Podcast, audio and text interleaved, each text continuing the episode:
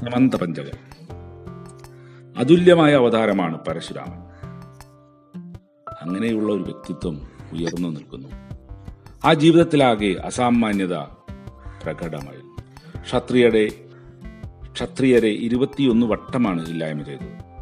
വിക്രമശീലനാണെന്ന് പറയേണ്ടതില്ലല്ലോ. അതിനുശേഷം തന്റെ വധത്താലുള്ള ആർജിത പാപങ്ങൾ ഇല്ലായ്മ ചെയ്യാൻ അഞ്ചു കയങ്ങളുള്ള തടാകത്തിൽ സമന്ത പഞ്ചകത്തിൽ സ്നാനം ചെയ്തു. എന്തിനു പറയുന്നു? ആ തീർത്ഥമാകെ ശ്യാമവർണമായി പരശുരാമൻ ആ ജലമെടുത്ത് ആചമനം ചെയ്തപ്പോഴുണ്ട് അത് തെളിജലമായി മാറിയിരിക്കുന്നു. അത്രയ്ക്കും പാപഹരമായ തീർത്ഥഘട്ടത്തിലേക്ക് കൃഷ്ണന്റെ നേതൃത്വത്തിൽ എല്ലാവരും യാത്ര പോയി. അതൊരു സംഗമമായി മാറി. ഗോപകുലവും അവിടെ എത്തി.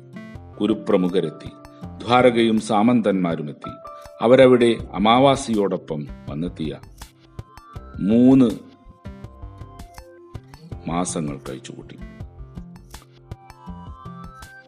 എന്തൊക്കെ സന്തോഷ സംഭവങ്ങളാണ് അവിടെ നിറഞ്ഞത്? കൃഷ്ണൻ ഒരു വേളയിൽ അവിടെ തന്റെ ബാല്യകാലത്തെ ഗോകുല ബന്ധുക്കളെ കണ്ട കണ്ടുമുട്ടി. വേണ്ടുവോളം സമയം അവരോടൊപ്പം ചെലവിട്ടു. യശോദയും നന്ദഗോപരും മകനെ കണ്ട് അത്യാഹ്ലത്തിൽ അത്യാഹ്ലാദത്തിലായി. അവർ പരസ്പരം ആശ്ലേഷിച്ചു. മുഖധാവിൽ പലതും പറഞ്ഞു.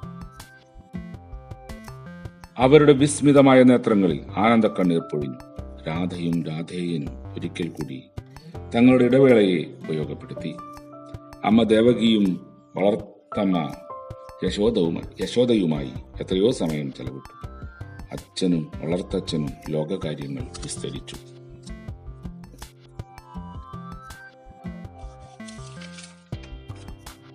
പാണ്ഡവ പ്രതിനിധികളും കൃഷ്ണനെയും ബന്ധുക്കളെയും കണ്ടു. കളിവാക്കുകൾക്കപ്പുറത്തുള്ള ഭരണതന്ത്രങ്ങൾ ദ്വാരകയും ഗോകുലവും ഇടചേർന്ന സംഭാഷണത്തിൽ പകർത്തി. മൂന്ന് മാസങ്ങൾ നീണ്ട ഈ സമന്ത പഞ്ചകത്തിലെ കഴിച്ചുകൂട്ടൽ ഊർജദായകമായി മാറി.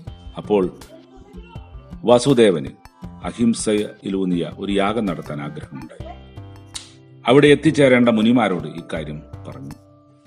നാരദൻ വ്യാസൻ ഭൃഗു അത്രി വസിഷ്ഠൻ എന്നിവർ ഒരു മാസം നീണ്ടു നിൽക്കുന്ന യാഗത്തെ ആസൂത്രണം ചെയ്തു.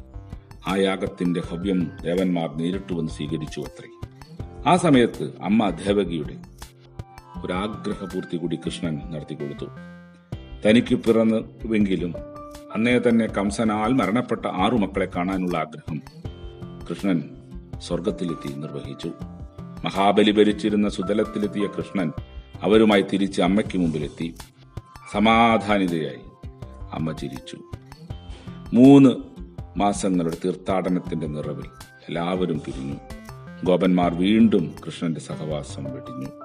ഗോകുലത്തിലെത്തി. പ്രദ്യുമ്നനും കൃതവർമാവും ഭരണം നടത്തിയിരുന്ന ദ്വാരകയിൽ താൽക്കാലികമായ മാറ്റത്തിനു ശേഷം ഉഗ്രസേനും സംഘവും തിരിച്ചു വന്നു. ശരിക്കും പറഞ്ഞാൽ സമന്തവഞ്ചകത്തിലെ ഒരു ഊർജം ശേഖരിക്കലാണ് നടന്നത്. കൃഷ്ണായനത്തിന്റെ ഇരവു പകലുകളിൽ സൂര്യനും ചന്ദ്രനും നിരവധി ഗാഥകൾ പിന്നെയും തുറക്കാനിട്ടു. കൃഷ്ണന്റെ വൈഭവമറിയാൻ ഇനിയും താണ്ടേണ്ടുന്ന ദൂരമറിയാൻ കാത്തിരിക്കുക.